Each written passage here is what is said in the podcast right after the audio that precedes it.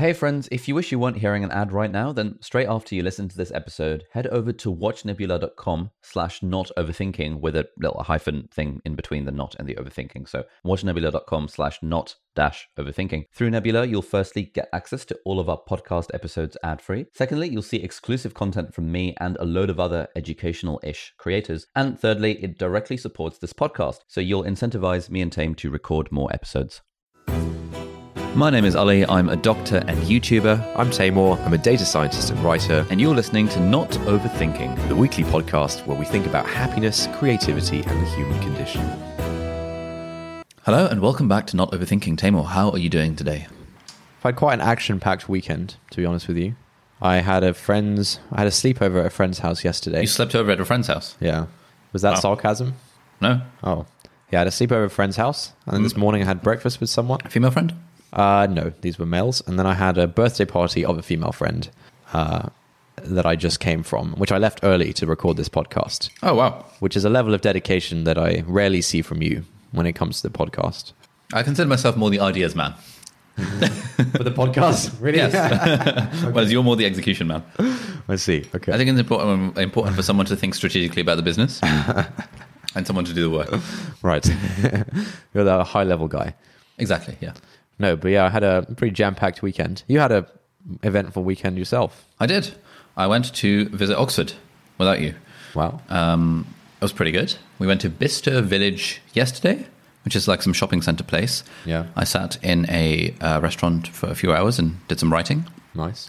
I actually have a have a, I've I've got a good insight from this. Oh wow. Um, should I say it now or should I save it for the end?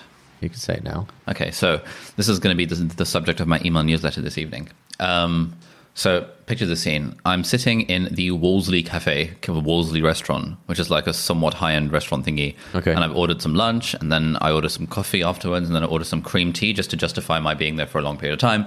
I'm doing some writing on my iPad Pro with Magic Keyboard, hashtag not sponsored. Yep. And I get quite a lot of work done. Um, it'll sort of the writing stuff that I'm doing is fairly cerebral in that, in terms of out the output of words, it's actually not that much. But I've made a few breakthroughs on, on on the projects that I've been working on.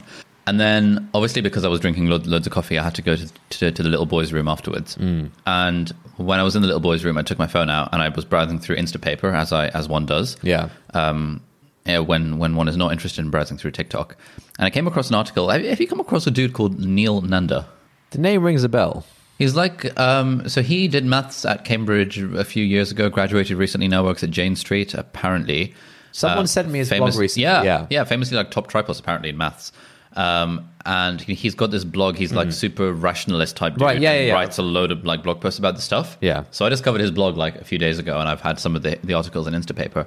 And his most recent one is called something like "Your Standards Are Too High," and he talks about the feeling of sort of general dissatisfaction plus guilt that kind of certain people feel just generally for feeling like, oh, I haven't done enough today, Yeah, type yeah. thing, and we're kind of breaking down why that's why that's a thing. Oh, nice. And I was like, damn, this is like Ah. real stuff. Because while I was sitting there, I, I kind of had my own just generalized sense of dissatisfaction that, oh, I could have done more today. Okay. And it was to the point where I didn't even notice I had this general Yeah. feeling of dissatisfaction just because it's such, it's so normal for me. To, Yeah, like, yeah. There are so few days where I actually think, oh, you know, I'm actually, Yeah. I'm quite proud of Yeah. the amount that I've, I've, done an honest day's work. I've done all Yeah, day's work. yeah. Yeah. Otherwise, whereas today I was like, well, I mean, I guess I could have written some more. I didn't. I didn't get all of the bits done that I wanted to do. Oh, I'm a kind of waste man, and I, I, I just kind of accepted that kind of Yeah, yeah, yeah. That's a very. I think it's a background mindset that I have as well. I think yeah. most people have it. Um, and in this post and in a few that he linked linked to it on other people's blogs, there was just like this real this really hot take is that you know you know that uh,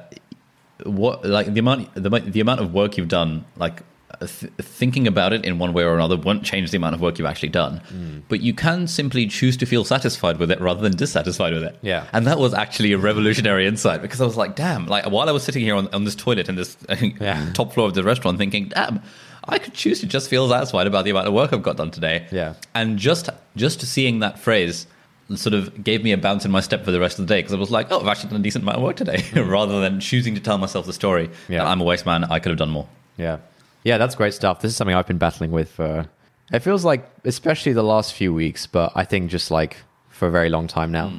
Uh, the thing that I find quite worrying is that there's there's been a, a few moments, a few fleeting moments in my life where I feel like I can truly rest. Uh, let, let me paint the picture. Do you remember in uh, in Naruto when Naruto just so in the anime Naruto, there's like a big fight where uh, Naruto kind of beats the main bad guy Pain.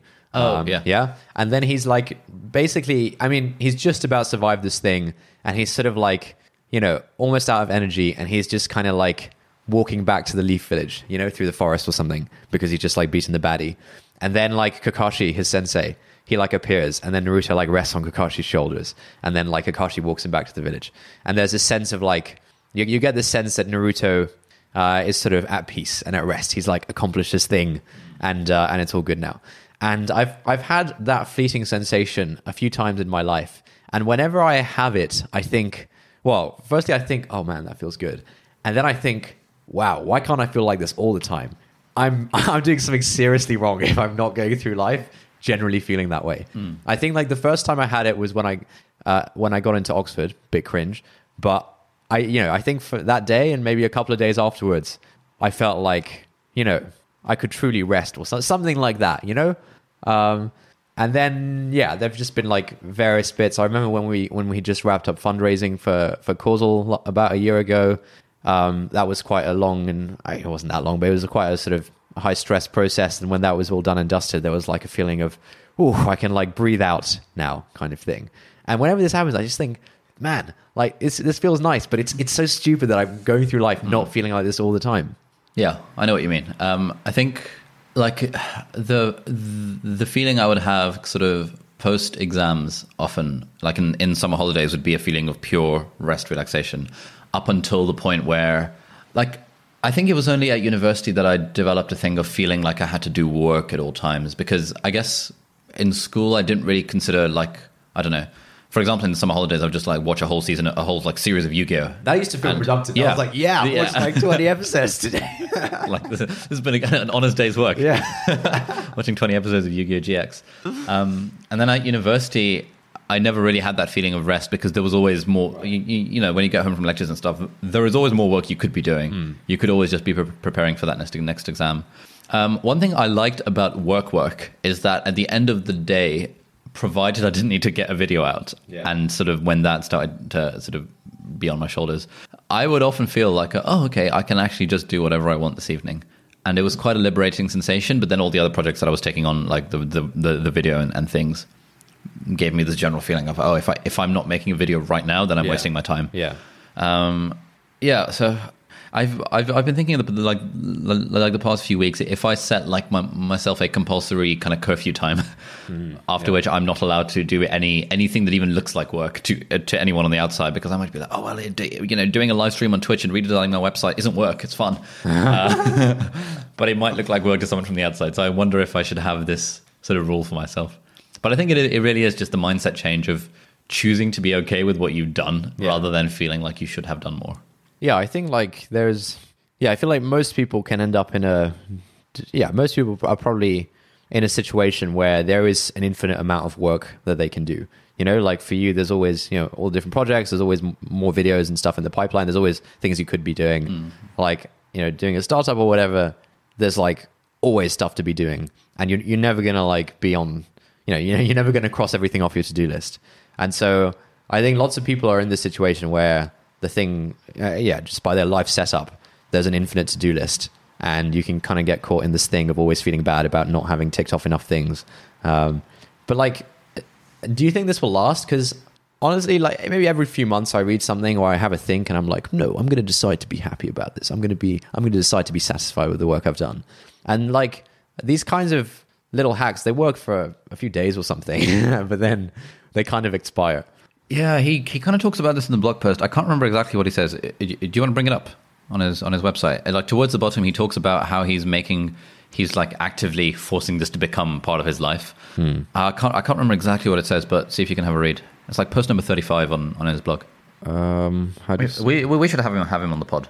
is Why it not? neelnanda.com? Neelnanda.io and W E L. At the bottom of the first page. No, it's in like post number thirty five. Oh, okay. Yeah, your standard's too high. Yep. Hang on, let me scan through it.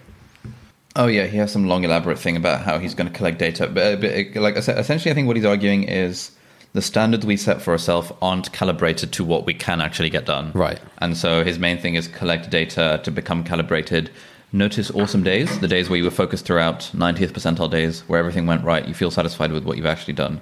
Notice and introspect on the feeling of satisfaction and then record what you actually got done. And the next time you feel dissatisfied with your speed and rate of progress, extrapolate out what you think you could have got done and compare it to this awesome day.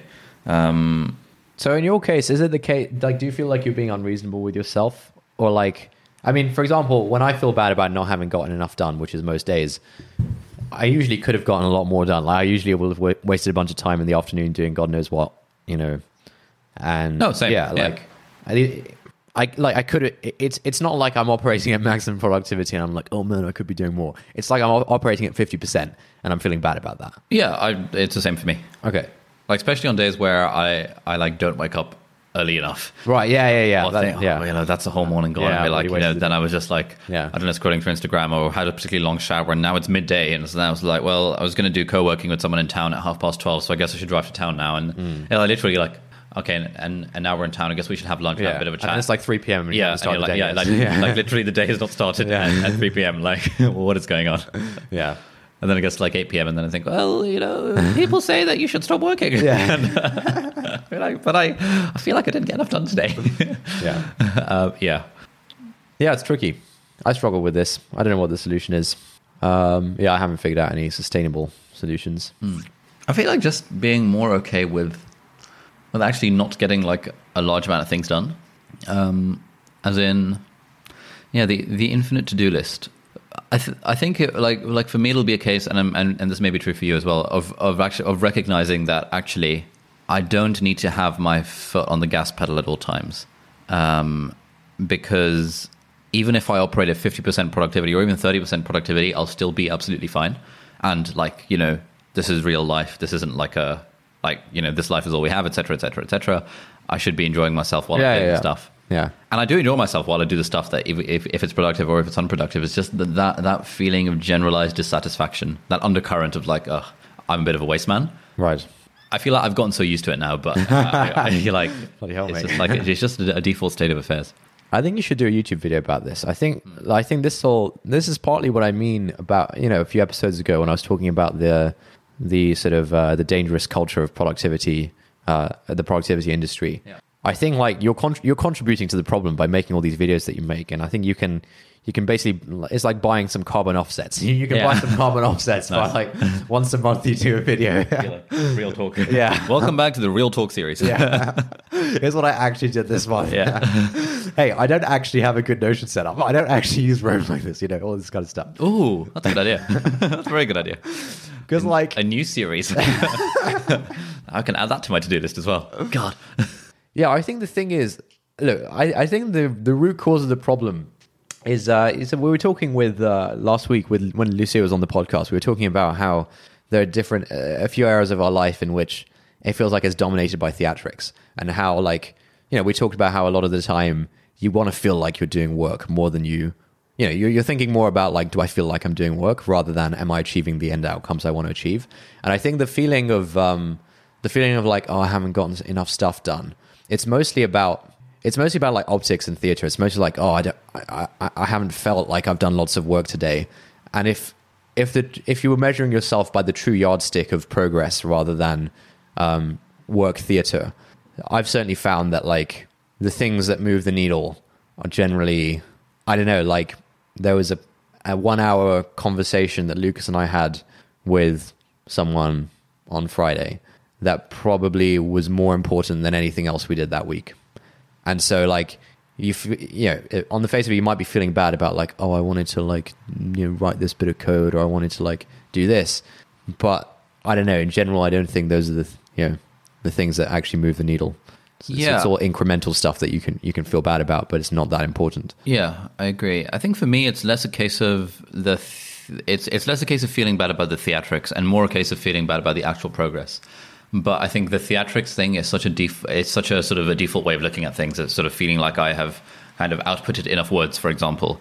Where, whereas like the other day, the, the thing I had to tell myself was no, I've actually made some like uh, sort of intellectual breakthroughs on this thing, which required me to literally sit there and think about the topic for Yeah. four hours yeah yeah yeah in like a cafe. Yep. and now I've thought about it. Now the path forward is a bit more clear. So kind of being more pilot than plane in that in that particular context.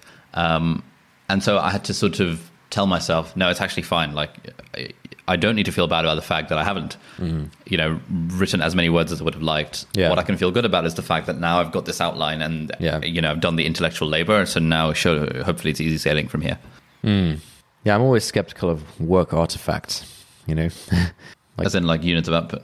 well, a work artifact might be like, oh, I wrote a thousand words of something or whatever. You know. Um, yeah, I don't know if I have any great insights on that, but I'm sure other people are struggling with this. Um, do you have any insights from your weekend in Oxford on the social front? Uh, oh, so last night, was it last night? Um, me and one of our other friends who I knew less well before this weekend, um, she and I played this 36 question game. Is this the thing about like falling in love? Yeah. Right. Yeah. It was, it was really interesting. When's the wedding?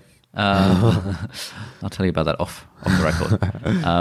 but no, it was actually very interesting. Uh, so it's, it's like three sets of 12 questions, uh, and they get slowly deeper and deeper. And you just sort of open up and talk about yourself in a way that you wouldn't normally do in like uh, in like any social setting. Okay. Uh, and I so so I feel like that definitely brought us close together, just like as friends. Yeah. Um, and then at the end, we did that thing where you have to look into their eyes for like two minutes, Yeah. and not look away. And she was like super, super, super uncomfortable about it, like very, very visibly, almost theatrically so.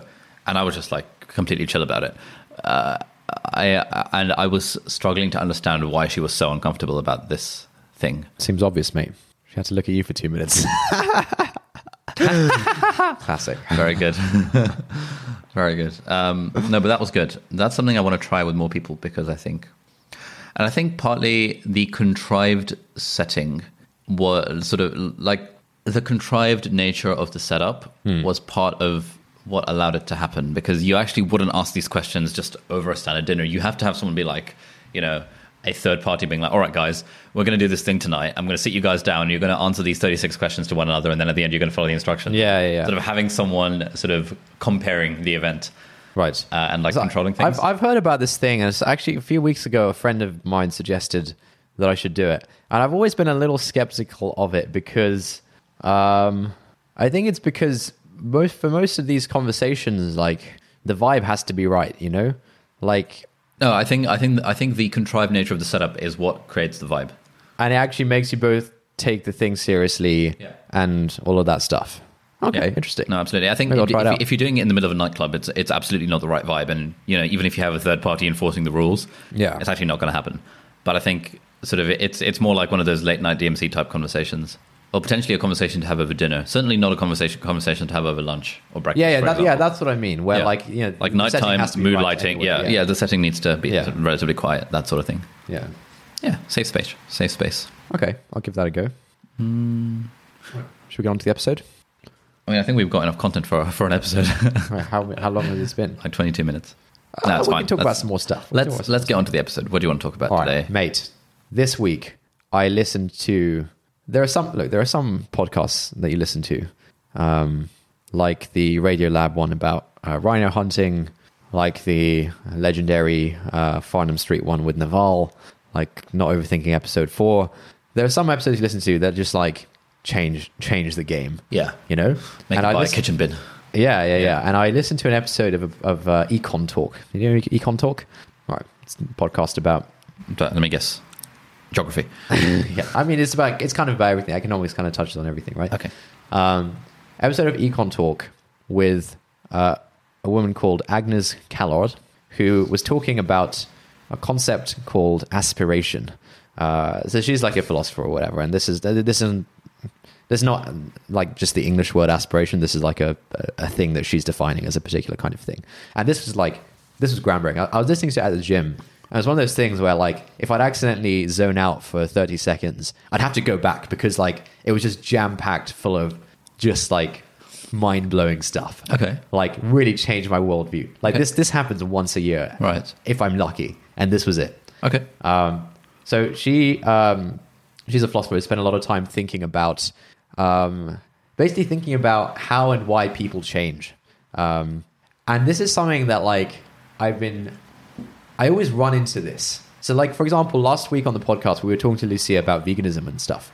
And I feel like in all of these conversations, um, eh, these kinds of conversations, you kind of hit a wall where you recognize that the other person has one set of values, you have another set of values, but um, crossing that divide and changing your own set of values. I, it's it's never been something I can kind of reason about. You know, it just doesn't really work. Um, and so this uh, this whole book is about exploring like why do people you know why why and how do people change their values? Okay. okay? And so uh, I have I'm, I'm only about a third of the way through but I'll I'll talk about some of the ideas that have come up so far. Um, so one let, let me just get the highlights up. Um, yeah so like by values we kind of mean you know what what are the things that are important to us?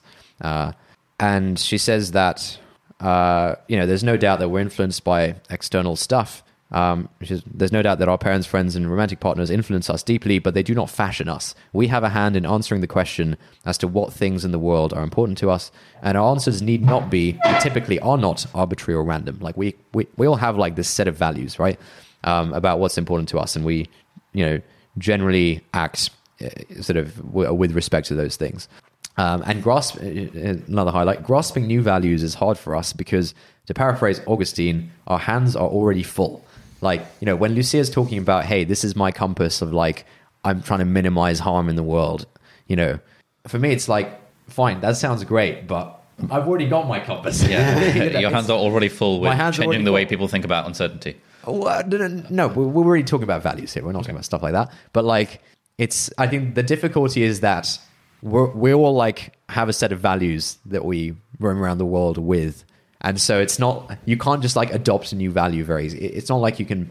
It's not like buying a new painting to put on your wall that you have like extra wall space. It's like you already have a set of values. Like, how do you? How and why does that change? Okay. How, how are we defining value here? Um, Because that's one thing I, I, I, I often wonder about. Like when when someone says, "What are your values?" It's like, well, I mean, what what, what does that mean? Uh, So, for example, like one of Lucia's values seems to be that you know reducing human ho- suffering is like the most important thing. Basically, that's Okay. that's like a value. Okay. But it's generally just like, in a very abstract sense, it's like things that you think are important. Okay. Um, Like how we treat kids and old people. yeah, maybe I Things have like some that, value or- around you know I aspire. Are we to talking about like I think it's important to be nice to people generally? Like, is that a value? Like, I'm I'm struggling to understand. Like, yeah, sure. It's Okay. I mean yeah stuff. So stuff you think is important. Yeah yeah. Okay. Um, and so I think this episode, I haven't, I need to read more of the book. So this episode, we won't talk about Agnes's view of how this stuff works. And she presents this idea called aspiration. Um, but we can talk a little bit about how other people um, have uh, have thought about this. Right.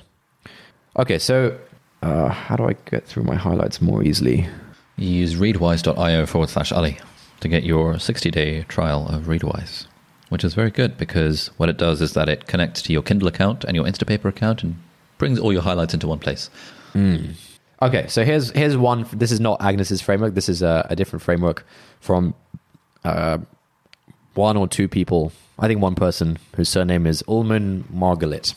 So, Okay. No, thank you for that. uh, so in uh, in Ullmann-Margalit's view, right? So Ullmann-Margalit distinguishes between small, medium, and big decisions that we make in life. Okay, Okay.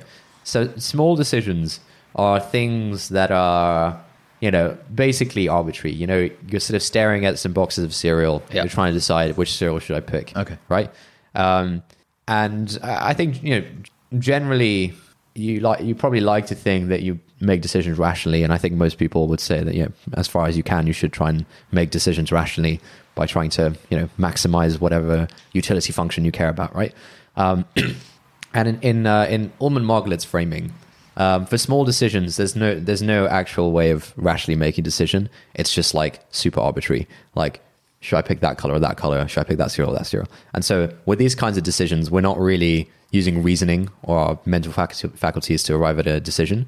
Um, then there's medium decisions where we can use our reasoning. So these would be things like, you know, should I buy this car or that car? And you know, buying a car is the kind of decision where you you know you can get a very good sense of what it is you're looking for in a car. Uh, it's very easy for you to weigh up different options and see how they compare to your criteria, and so you can make a, a fairly rational decision about whether to buy a car. Um, and then uh, she she or he uh, maybe I should just find out. All right, whatever. Then Ullmann uh, says that there are also big decisions, um, and big decisions are things like Uh, you know, should I have children? Should I, um, you know, get married to this person? Should I like move to a new country? Um, and in Ullmann's framework, she says she. I don't know why I keep thinking it's a she. Let me just look it up. You can just say they. It doesn't matter. Yeah, it is, it is a she. I was right. Um, so she says that in these big decisions, however much we agonize about it, uh, it is actually not possible to rationally make these these kinds of big decisions. Um, and so, for, for medium-sized decisions, we can do it rationally, but for the small and the big decisions, you know, choosing a cereal box and choosing whether to become a parent, uh, we actually can't rationally um, can't can't rationally make a decision. Uh, and you know, ra- decision theory or rationality only helps us answer the medium-sized questions. Okay, um, and I think the the basic reason uh, is that there are some decisions that by making them you change your values. You know. Like when you become a parent, you now no longer have the same set of values as you had before becoming a parent. Actually, here's actually, the, I remember there's a really good example that I highlighted. Let me find that example. Uh, and man, this book is just like so good. Like, I'm not that into reading. Look, you know, I'm, I'm not the kind of person that is like into reading that I can very easy just like read books. But this was this book was so good that instead of like listening to podcasts or whatever, I'm walking on the street, I've got my Kindle out reading the book while I'm walking on the street. I was like glued to this thing. It's unbelievable. All right, let me find this example. Uh, okay, so in in uh, in Ullmann's framework, uh, she basically questions like whether it's possible for us to rationally uh, make these big decisions because uh, our value our, our value systems on either side of this decision are like discontinuous. You know, I can yeah. Here's an example. Uh, I'll just read this out from the book. I was told of a person who hesitated to have children because he did not want to become the boring type that all his friends had become after they had children. Finally, he did decide to have a child, and with time, he did adopt the boring characteristics of his parent friends, but he was happy. Uh, and I think Ullmann says that I suppose second order preferences are crucial to the way that we are to make sense of this story. Uh, as old person, so as like the person he used to be, he did not approve of the person he knew he would become if he has children. His preferences at the time were not the same as the new person's preferences. Uh, as new person, however, not only did he acquire the predicted new set of preferences, uh, he also seems to have approved of himself having them. How are we to assess the question of whether he opted right? Uh, you know, whether he like made the right or rational decision when it involves like changing yeah, your utility function changes after having made that Yeah, decision. so- and so like If you have it from the perspective of the old person, it doesn't make sense. yeah, he's now he's now like this boring dude that person. he, he never wanted to become. But if you make if you do, if you choose it from the perspective of the new person, then Right. you're operating on information that you didn't have when you make Right, the decision, yeah, and yeah, therefore it's in, it's not rational. yeah, and so Ullmann thinks that we we cannot assess the rationality of this choice because like there's there's no one utility function to assess it with respect to you know. Um, sorry to I, I know utility function sounds like unnecessarily technical or whatever. Um, what's like a better way? Yeah, set, set of values, set of priorities or whatever. That's really what I mean by utility function. You know. Uh, and so yeah, if we, you know, if you're trying to assess the rationality of uh, of his decision of like, you know, did he make the right decision by having kids? There's no way to do it because if you if you do it with, with respect to his old values of like, oh, I don't want to be a boring thirty something with kids, he obviously made the wrong decision because now he's a boring thirty something with kids. But if you do it with respect to his new values, where you know he likes the boring family life or whatever, then he made the right decision because like he likes it. Uh, and so Ullmann thinks there's no neutral perspective from which we can answer um, the question about like whether he was better off for making making this choice. Uh, and like rationality, decision theory, whatever you can call it, it doesn't really give us a way to answer these questions. Uh, and so Ullmann says that um, you know, in, in big decisions, we have to opt to do something. She calls it opting, where uh, you can't assess the rationality of this thing, just like you can't really assess the rationality of picking cereal A over cereal B, assuming you, you like both of these cereals. Um, and so she she says that like if you make a big decision in a non-rational way, it's not it's not irrational, it is irrational. Like you you just can't assess the rationality of this thing. Uh, she says in order to be irrational about something, there must also be a rational way of going about it, uh, and the rational way of going about opting is what she questions in general. Okay, seems seems reasonable. Right. So that that's like one framework for thinking about it. Um, there's then another guy. I think this is a guy. I'm, I'm assuming this is a guy called Paul. Um, I was, oh no, this is actually a woman whose surname is Paul. Um, yeah, and so you know, Paul is another person who has done some thinking and written a book about this stuff. Um, and she explores yeah basically the same thing of like how do you account for experiences uh, which result in what she calls epistemic and personal transformations. You know, how how, how can we think and reason about things that like actually know, change change us change actually us. change us. Yeah. Yeah. yeah, And so she she gives the example of um, you know, suppose uh, you had the chance to become a, a vampire, right? And she, she says, as a member of the undead, your life will be completely different. You'll experience a range of intense, revelatory new sense experiences. You'll gain immortal strength, speed, and power, and you'll look fantastic in everything you wear. You also need to drink blood and avoid sunlight. Um, and and she claims that because you cannot you cannot possibly know what it's like to be a vampire until after you're already a vampire, you can't make an informed choice about whether to become a vampire or not. like you can spend some time thinking Yeah. about it, but like if if you think you you as a human can like theorize about what it's like to be a vampire and actually get anywhere reasonable, you know, you- you're kidding yourself basically. Uh, nothing you know or think you know about vampiric life is relevant to your choice because it's just you, you, you can't know these things. Um, and uh, she says that you know, even if other people have walked this path before you, even if like you know, oh, you know, three of my friends became vampires and they seem pretty cool with it now. Like they're pretty happy. You know, they're strong and stuff. They, they drink some blood. You know, they don't go out in the sun, but they're pretty happy. Um, she she doesn't really buy that. She says uh, your ignorance is unchanged by the fact that others have walked the road before you Sure. um, all of your friends uh, have already decided to become vampires, and all of them tell you that they love it. And so you might reasonably expect that you'll feel happy with that choice if you make it. Um, but even so, you shouldn't. You should not kid yourself that you have any idea about what you're getting into. Um, and yeah, same thing about like parenthood, becoming a parent. He says, uh, if you are prepared to ignore all of your subjective assessments about what it would be like for you to have a child and choose solely on the basis of empirical research. So, so like th- this thing about like all my friends are vampires and they're happy, therefore I should. It's like rational for me to be- Yeah. become a vampire. Uh, she says it's not really valid, or, rather, you should be a bit cautious about that way of thinking. Um, she says that if you're, pre- in the case of parenting, if you're prepared to ignore all your subjective assessments about what it would be like for you to have a child and choose solely on the basis of the empirical research, if you want to maximize your expected subjective value, uh, the research, to the extent that there are clear results, suggests that you should not have a child. Um, and I think, yeah, I, th- I think I read about this recently or something that. Um, Is it like happiness levels dipping when you right, have a child? yeah, like, there's this these is happiness surveys that say like apparently like a classic thing. yeah, when you have, if you're a parent, you're less happy. Yeah. And yet, everyone, for all of eternity, I mean, not everyone, but like plenty of people throughout, you know, are choosing to become parents and will, will continue to become parents. Um, Yeah, but it's like, uh, it's also I think in, in the parent example, what muddies what muddies the water is that uh, there's like a term given to this sort of idea, a, a- a- a sort of idea that persists in the gene pool by definition, like the it is fulfilling to have children, Right. because the people who think it is not fulfilling to have children will not have children, and therefore will be removed from the gene pool effectively. maybe, I don't like these genetic arguments. Feels like you can come up with anything. No, I mean uh, it's it's it's less about the genetic argument and more about. I, I, I, I, This seems like a very clear genetic argument. no. It it's but but like I'm I'm misphrasing it because it's it's not about the genetic argument. It's about the class of ideas that. B- b- by virtue of them existing, perpetuate themselves, and Okay, right. ideas that are counter to that will just Yeah, yeah, not yeah. not per- per- They won't perpetuate themselves in reproduce. Yeah, exactly. So, like, like, like, for example, just off the top of my head, someone who believes that speaking to other people is evil Yeah. is not the sort of idea that can feasibly reproduce Yeah, in society because they're not going to speak to anyone to reproduce fine. the idea, for example. Yeah, maybe this is a similar category. Anyway, this poor person, she ob- she objects to this kind of thinking. Uh, she thinks that someone who conforms her choices to impersonal big data reasoning uh, sacrifices her own autonomy.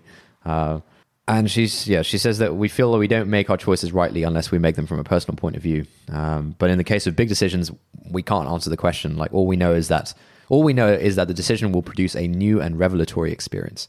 Um, okay, so I mean, I push, I, I push back against that a little bit. Like, pr- presumably, she's not saying that you're going to have zero insight into what this decision is like. yeah, yeah, yeah. There's definitely She's there's, saying there's there's, some level of yeah, yeah. you can possi- probably have, but it's you know not as legit as you think it might there's, be. there's reasonable pushback, Okay, and, fine. and Agnes, who's written this book, uh, kind of dis- disagrees with a lot of both of these viewpoints that she Okay. presents own. Um, okay, and so um, the, Paul and Ullmann, I think, draw a distinction between uh, what they call self cultivation and self transformation. So, you know, there are some decisions that we might make that on the face of it seem like, oh, like you're obviously making an irrational decision here. You're obviously like screwing yourself by making this decision, right? Um, uh, Wait, what, example- sorry, what do you mean? yeah, so uh, you know, we can imagine a dutiful daughter who moves to Israel in order to fulfill a promise to her dying mother. Uh, a younger sister who, having observed an older sister's pregnancy and child raising firsthand, uh, feels she has an excellent grip on what those changes will mean for her. Uh, and a fan of vampire movies who believes that she wants nothing more than to be a vampire. Um, you know, in, in all these cases, like the, the daughter who moves back to the motherland for her dying mother, she recognizes that her life will become more difficult as a result, uh, and she, but she still does it, and she sort of, um, you know, counts that as like a side effect of making this principled decision, you know, um, and basically in, all of these things where, yeah, I, th- there are cases where you can seem to be doing something that screws you over. For example, becoming a parent seems to screw you over, Yeah. um, based on I don't know surveys and things, and and like if you if you consider objectively like what's going to happen when you become a parent, um, yeah. Another thing that comes up in this uh, is that when we're ta- when we're thinking about these like big decisions, uh, it's a lot more tractable for us to understand the downsides um, compared to the upsides. Like you know what your life looks like now, you can imagine what your life looks like as a parent, and you can see that oh okay, I won't have time for the boys. I won't have, you know, I won't be able to go on these all night benders. I won't be able to do X, Y, Z. Like, it's much easier to understand what you will be Yes. giving up by making a big decision than it is to understand what you will be gaining by Yeah. making a big like, decision. oh, suddenly my life is going to have the sense of meaning and purpose that it didn't have before. Yeah, what the hell does that mean? Yeah. Um, and yeah, so like, uh, back back to the thing about you know making seemingly irrational decisions that are not actually transformational. Um, you know, there's here's examples. So, so suppose that I want to be the kind of person who takes pleasure in exercise, or the kind of person who's motivated to do more reading, or who is inclined to wake up early. Um, you know, these kinds of things. Um, when you, you know, it, it's it's a weird kind of want because it's a it's wanting to want. You know, it's like I want to I want to want to exercise. uh, yeah, yeah. It's like wanting to want, and it, it's like a, a second order preference. Yes. Um, they call it in the book, right? So it's like it is a weird kind of want, but um, she argues that this is this is not what we mean by like a big decision or a transformational decision because like you're still in line with your current set of values. Yeah. Like you have this second order preference of like you know I want to live a healthy life or something, or I want to like be productive. You know, you have these preferences already, and like you're trying to uh, change you know change your actions in line with those existing preferences. Your values are not changing right? Um, and so she says yeah i see having those new preferences as a way of satisfying current more basic preferences uh, like to get have a long life or get more work done. Um, and you know we might try and do things we might try and cultivate tastes uh, you know we might want to like be some- be the kind of person who can appreciate opera or gourmet food or something um, but again, like we already have some underlying second order value of like, oh, I want to be cultured or something. You know, I want to be, I want to Yeah. be X. And so like your values aren't changing. You're just trying to like change Yeah, in line. like my sort of. I want to feel more like, like more of a man. Therefore, I'm going to cultivate a taste for coffee. right. Yeah, yeah, yeah, Yeah. Exactly. It's all that kind of stuff that you Yeah, do. Yeah. I want to. I want to be the sort of person who likes coffee. Yeah, I want to want coffee. Yeah. Yeah. coffee. Um, So, Okay. so, so that's cultivational versus transformational yeah, yeah, yeah. changes. And Okay, so fine. like, I think this would be a really good book for you because like your whole shtick is about helping people change and stuff. Is it? Like, what? Is it? Oh, yeah, helping you be more productive and all this kind of stuff, right? yeah, I guess so. Sure, but that's like how that would be the equivalent of your shtick being helping people think better about numbers. Yeah, if there was a book that was very clearly about how people feel better about numbers, Is is, is, is, this a book that's very clearly about helping people be more productive? no, but it's about the topic. Mm. it's not a productivity book, but I think it is Oh, relevant so to it's about the topic of change. right. Okay, whereas Yeah. your thing. Okay, fine, Maybe Tim Ferriss will write one of these books and then, you, then you'll read it. and then I'll read it. Yeah. Uh, okay, and then um, okay, and then you know one way to one way to explain why someone might change their value system is that there is you know in the same way that you might have a second order preference for like I want you know I want to be the kind of person who goes to the gym. You know, the second order preference is like I want to live a long life.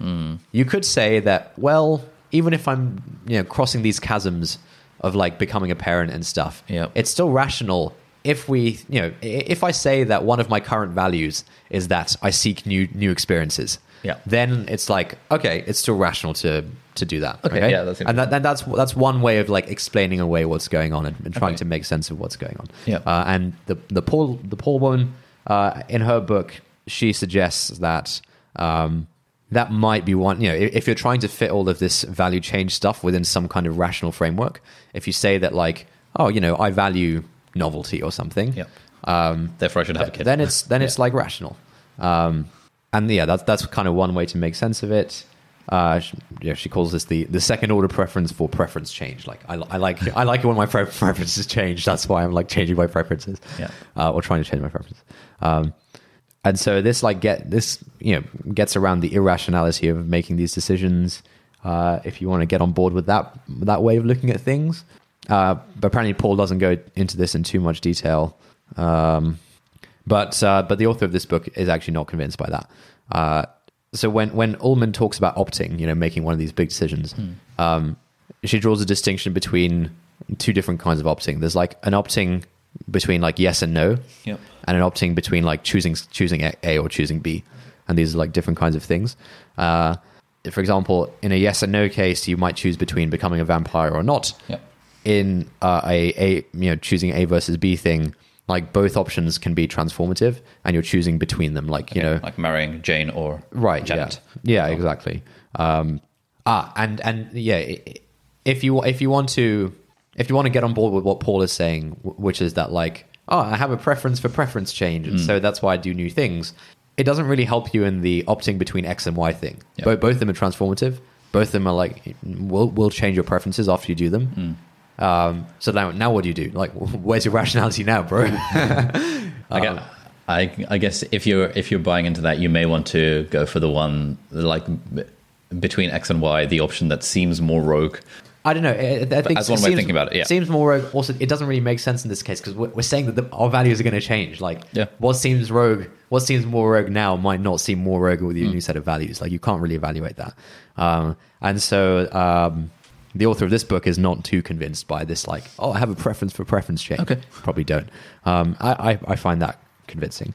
Uh, I think one other interesting thing that, that we're, we're almost done. Um, one other interesting thing that comes up is that is that we're you know we're saying that like in the A versus B kind of decision, you, uh, both options are going to be like transformative, um, whereas in the yes versus no decision, only like the yes option will be transformative, right? Yeah. Um, but she brings up the point that like you know for a lot of these big decisions, there's a good chance that the, you know both in a yes and no decision, there's a good chance that both things will actually materially change your life. I'll just like read out the thing I highlighted. Even when the no option lacks external practical consequences, it typically has internal ones. Uh, as Ullmann points out, the rejected option enters in an essential way into the person's description of his or her, or her life. The shadow presence maintained by the rejected option may constitute a yardstick by which this person evaluates the worth, success, or meaning of her life. Opting against transformation can turn a previously unnoticed property of oneself into a focus of one's identity. One might proudly wear the banner of child free by choice, uh, mortal by intention, of like, I don't want to be a vampire.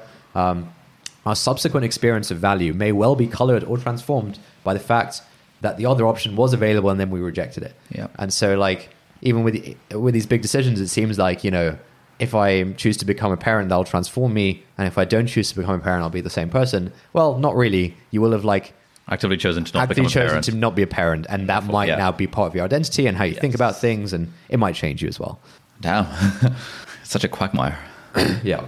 Uh, yeah. The other the other reason that um, she doesn't like Paul's thing about preference for preference change uh, is that it, she, because she says it's troublingly one size fits all.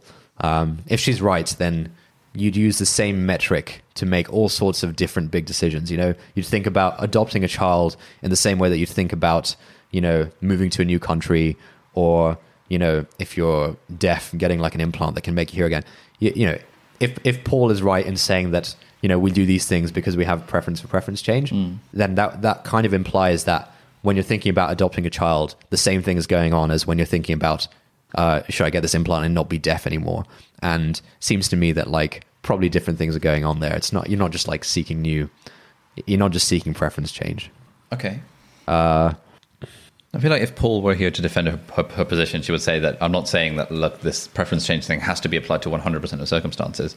I'm saying this p- could potentially be one way of resolving the irrational conundrum. maybe I need to read Paul's book, but I say I I mean I think this is actually you know in all these like philosophy books and stuff, you know, the the discussion is based on a very simple set of rules. In this case, one of the rules is that you don't have any idea what it's going to be like at the on the other end of a transformative experience. Okay, fair. right. So like I th- Yeah. I think Paul is actually making the strong claim, not your like watered down. Yeah, maybe, maybe that's what's going on, man. I don't think that's what. Okay, fair. You know. Um, okay, enough of enough like shitting on Paul. Uh, oh, this is good. And so, um, yeah, she, she kind of leads into describing what she called the decision model, which is how most people, I think, how Paul and Ullmann look at this thing. Um, Ullmann says this. She says, one would expect the opters, remember, op- opting is like making a transformative decision. Uh, one would expect the opters to take extra time and care in amassing relevant information as their evidence base, to exercise extra caution in assessing the alternatives open to them. In short, one would expect an act of opting, i.e., an act of making a big decision, to be an exemplary candidate for the ideal rational choice explanations. Um, but there is some evidence that the attitude of people towards their big decisions is quite the opposite of what you'd expect. That is to say, evidence seems to suggest that people are, are in fact more casual and cavalier in the way they handle their big decisions than in the way they handle their medium decisions. This comes up in a sort of in in the business context as well. In that, uh, I, I can't remember where I read this, but there's like a it's it's it's, it's like the, the the bicycle shed theory or something. Have you come across Bike this? shedding. Bike oh yeah, how yeah. people will like agonize over some like stupid pointless thing. Yeah, like Yeah. For, like like for example, if if someone comes with a presentation about kind of the future direction of the company that Yeah. require it's a big decision. Yeah. no one's going to want to compute that. Yeah, yeah, okay, yeah. okay, fine, just go with option A. Yeah. Whereas someone comes with, you know, what what's the color of the bike shed going to be? Yeah, yeah. Everyone can get on board with that. Yeah, like, yeah, and like- everyone wants to have an opinion because they feel bad about the fact that they didn't speak up for an opinion about the actual big decision. yeah. Uh, so yeah, bike shedding. It's it's much easier to have these like often pointless rational discussions about medium Well, yeah. decisions, whereas like big decisions are just much less tractable. Anyway, Ullmann, uh, sorry, uh, Agnes is the person who actually wrote this book. Her whole point, she says, I propose that large transformational, uh, uh, that the large transformations in people's lives are rational, though their rationality is not best captured through the framework of decision making. So she, in this book, is going to propose some new framework for looking at these big transform- transformative things, which is still rational. Okay. Um, and the thing that she's like fighting against is the decision model. Uh, What's a decision model? just give me a moment. Oh yeah, last couple of things I'll read out and then we'll call it quits. Um, but man, like we're literally every page of this book has just got some like mind blowing thing that I haven't thought about. Like it's unbelievable. It's it's crazy. It's like crack. It's just so good. Um, okay, I've spoken like a true crack addict. right. I often think about think about like I think I often used to think about this in the context of alcohol. Yeah. In that I don't drink, and yet I'm very intrigued by what the experience of a drunk person is like. Right. And I've tried to get so much data about this, like a asking friends and observing friends in in their drunken stupors. Yeah. But also, for example. For example, um, like a, a friend would come back from like a drunk and be like, "Oh my god, Ali, don't let me ever drink again." Classic. And kind of the following morning, I'd be like, so, hy- hypothetically, you know, if you were in my position where you haven't, you've never drunk alcohol before, and you don't know what it's like to be drunk, would you want to find out what it's like to be drunk? And they're like, "Ooh, I don't know." A, a lot of people have said to me that I would rather, I would rather not have tried Yeah, it yeah, at yeah. all. Yeah, yeah. Which is a complete like it. it, it it's like a, a sort of Yeah. having having tried it changes your values about it. Right. And I feel like things like psychedelics, people say are, are similar experiences where Hmm. it is a truly transformative experience and it just changes the rest of your life in a way that you cannot predict a priori. Yeah, that's a funny thing that I've come across with my friends who drink as well.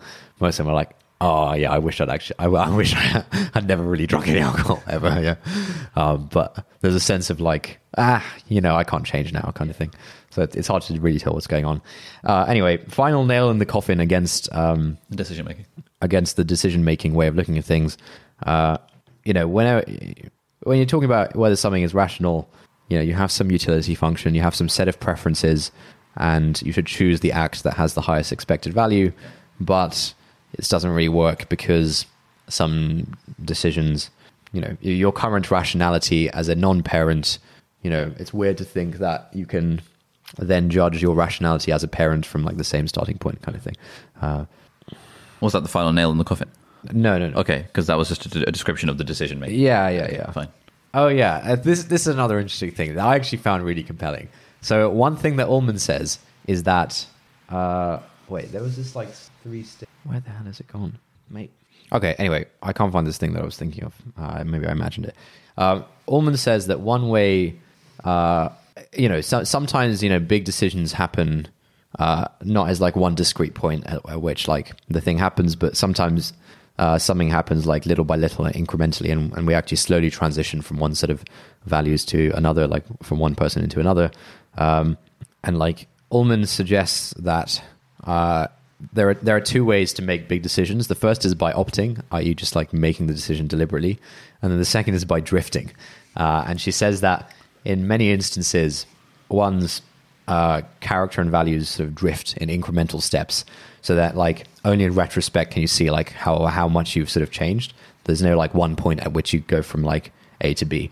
Uh, and Ullmann kind of looks down on drifting, uh, and she says that we often uh, deceive ourselves into drifting through an opting into drifting through an opting situation. So like drifting into into a transforma- transformative mm-hmm. thing rather than like deliberately doing it okay. um, by hiding from ourselves the magnitude of the change we're undergoing. Um, so like right, so Ullmann says it is possible for a person to proceed as a drifter while an informed spectator would judge that the person's situation is one of opting. Um, when this happens, I think that we can view the actor as engaged in self deception. The actor may be ignoring aspects of his or her decision situation which reveal it for what it is, uh, which is a first commitment leading down a core transforming irreversible road. So an example of this might be like like there's a trope in you know movies where uh, you know there'll be like someone who's married or something, and then like some old flame will like slide into their DMs mm. and be like, hmm. "Oh, I'm in town. Let's just get a drink," you know, yeah. kind of thing. And then they kind of think, "Oh, well, it's just a drink," yeah. you know, all, all this kind of stuff. And so for the person on the inside, like they're they're oh, dis- I've seen this before. right? Yeah, on the inside, yeah. they they sort of feel like they're, you know, it's like boiling a frog. You know, yeah, like there's no discrete point at which. No, it, it doesn't feel like they're making any discrete decision. Yeah. Well, oh, it's just a drink kind of thing. But for an onlooker, you can very clearly see that, okay, at the moment that they decided to go out and have this drink, yeah. um, they kind of knew what was going on and they were deceiving themselves yeah. um, by like choosing to drift rather than um, opt. opt uh, yeah, a stepwise increase in commitment. Uh, yeah, important life decisions are sometimes incremental in nature, uh, the end product of a series of small decisions that progressively commit the person to one particular course of action. Uh, a stepwise increase in commitment can end up locking the person into a career or marriage without his ever having made a definite decision about it. Um, and uh, Agnes says that this is a bit existentialist and Sartrean. I don't know. I don't know what Sartre was about, but apparently, um, you know, Ullmann's trying to imply that sometimes you know most human beings cannot handle the magnitude of the decisions that sometimes face them, and so they drift instead of opting, uh, and they abdicate their freedom by deceiving themselves into thinking that they have no choice. Like you, you take like one small step down a slippery road, and like once you've taken that step, it's like, well, I can't do anything about this now, you know. Um, anyway, uh, Agnes disagrees with this, and we'll hear all about it in the next episode of Not Overthinking. Yeah, Agnes's whole thing is going to be somehow like right now we're thinking about this value change as like a discrete thing from like one set of values to another. Sure. And that's that's kind of the only way to think about it under the normal sort of rational decision making type stuff. Mm. um, but agnes's whole thing is going to be i suspect that uh, there's some way of uh, of seeing this as like a continuous process rather than a discrete process. Okay. Uh, wait there was just one other highlight. Okay yeah so here's the decision model that uh, i think agnes disagrees with in the decision model, agency is split into three stages. There is an initial deliberative stage in which one considers the transformation from a detached sort of point of view. Uh, you haven't yet started to transform, and you're asking yourself, like, do I want to make this transformation? Right, that's stage one. Uh, this process culminates in a decision, which is stage two, to like, you know, become a mother or le- go back to the homeland or whatever. Uh, and then in stage three, you're sort of doing the work of enacting the transformation. You know, if you're choosing to become a parent, you're now like doing the work of being a parent and, and things like that. Uh, and and yeah, in like in like the previous in Paul in Paul and Ullmann's ways of thinking about this, they focus on like on the stage two of like the concrete decision that you make. Uh, stage one you know, might not be present. Uh, for example, if you just go headfirst into something without thinking about it, uh, or if you like hold yourself down this sort of irreversible road by uh, sort of drifting. Uh, but yeah, she's just making explicit that like the normal framework for thinking about these kinds of decisions is this like three stage thing. uh, and that she is uh, she is going to uh, basically disagree with this. Right, let's end it there. I need to read more of this book. Awesome. Pretty good, right? That's pretty good stuff. That's interesting. Like It's this is something is I've never ever thought about before. really yeah. this is something that I always think about, but I always just run into a wall. Um, What What do you mean? Like, what was your thinking about this pre-reading this book? sorry. Well, what What was your thinking about this pre-reading the there's, book? there's so many things that like Is there something you actually thought about? Like uh, that? Hey, it's weird that we consider the rationality of a decision, given that it's going to change our values.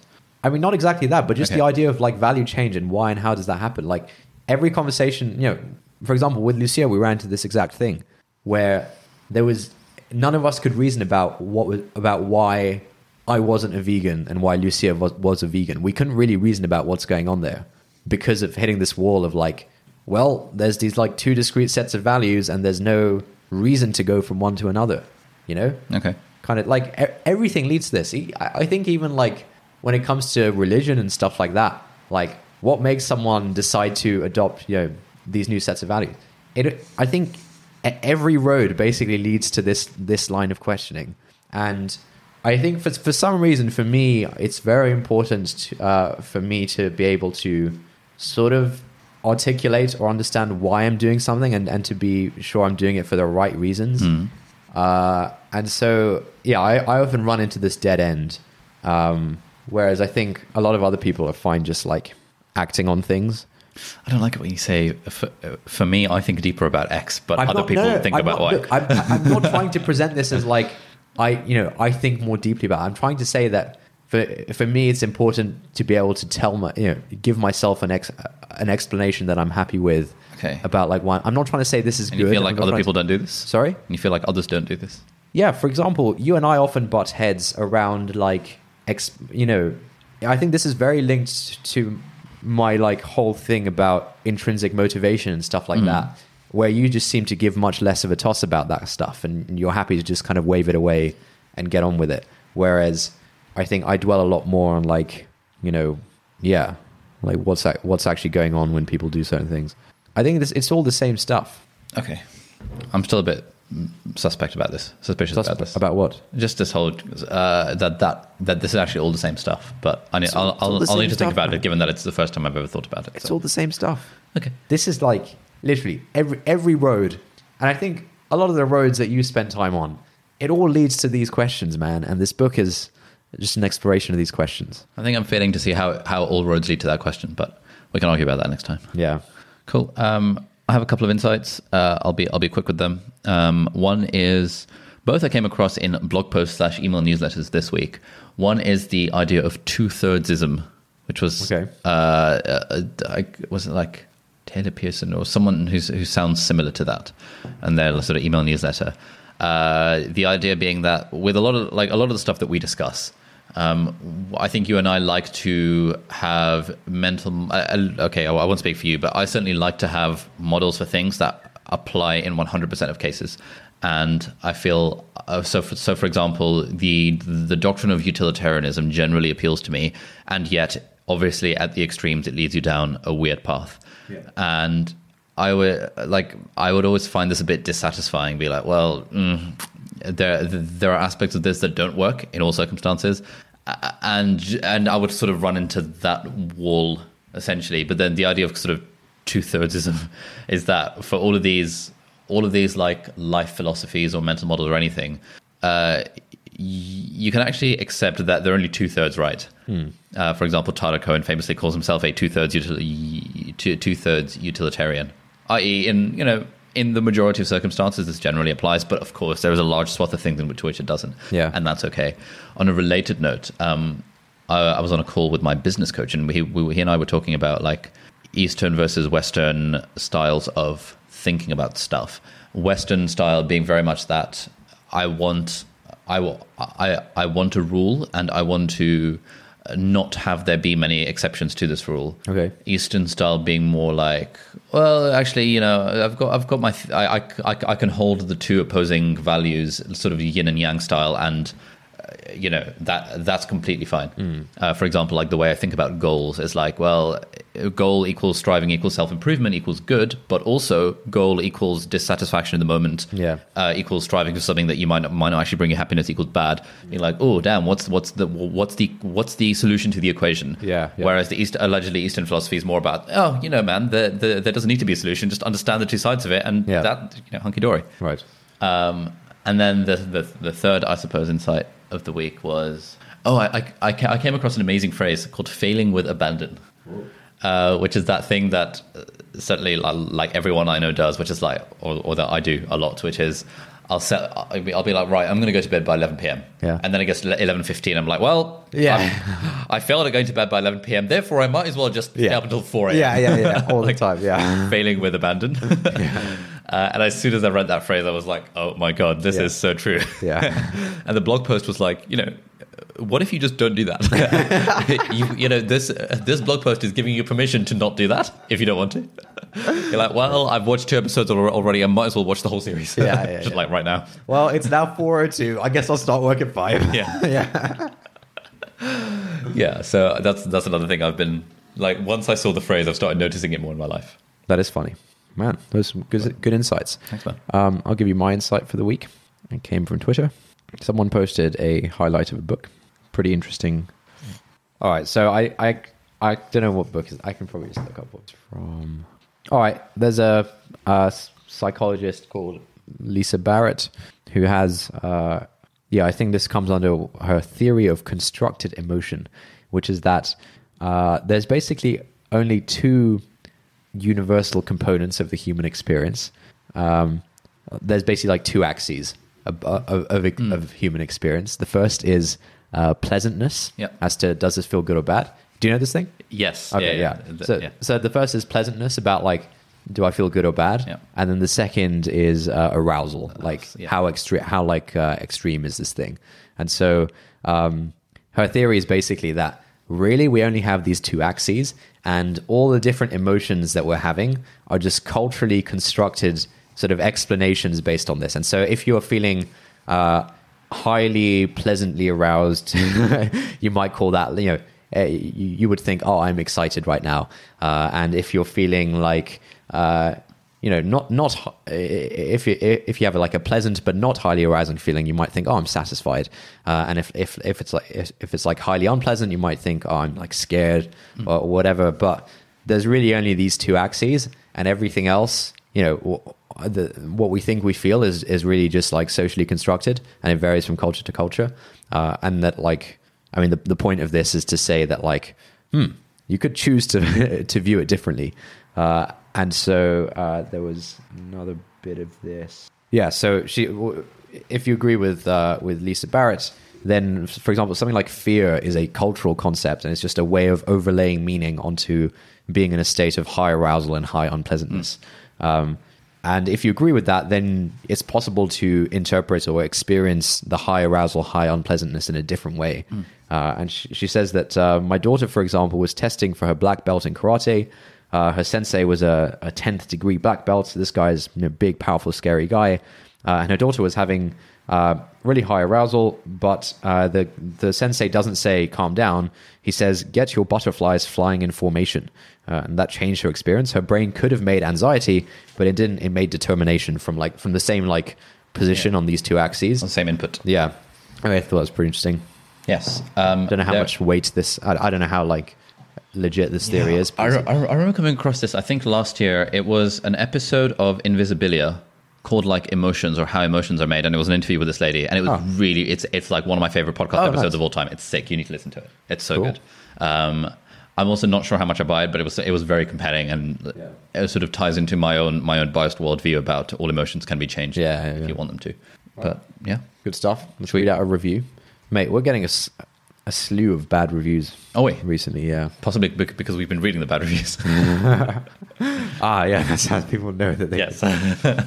Uh, yeah, we got a one. St- we got a two star review from someone saying, "Is it possible to stop using like in every sentence, please? I find it like impossible to take the host seriously. Wait, who says like in every sentence? I don't know. I feel like it's more you than me. I Eh, yeah, possibly, possibly. feel like you do more of the talking. Someone else said, uh, Good content. Would appreciate a slightly more female perspective.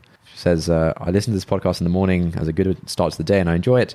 Um, the only area that could use some improvement is the lack of a female voice. Uh, Uh, for the for the record, I wanted to have a female voice in this episode, but she said that she was not interested. Uh, anyway, this reviewer says, occasionally I've had to stop listening as, although I know meant harmlessly, you can come off as very slightly sexist. um, but other than that, it's great content. Thank you. I'd be curious as to what, uh, yeah, genuinely, like, you know, it's definitely keep leaving these reviews, but like also email us and tell and give us Yeah. a bit more detail because it's helpful to know. Yeah, because if we're both if we're being unintentionally sexist, Yeah, that's, that's the kind of thing we we're not know about. We're, not- going to know about it if you just if you just stop listening and say, by the way, guys, you were unintentionally sexist. Like, well, what did I say that was unintentionally sexist? And if you let me know, then I will revise my mental model of, of the world and, and not say that sort of thing again. Right. Anyway, But- yeah. Those are some. Uh, some. Oh, we got a two-star review from uh, someone called Zainab in Nigeria. Two-star review. Loved this episode. That's the description of the review. wow. Thank you, Zenith from Nigeria, for the two stars. yep. Right. Good stuff. Thanks for listening, and we'll see you next week.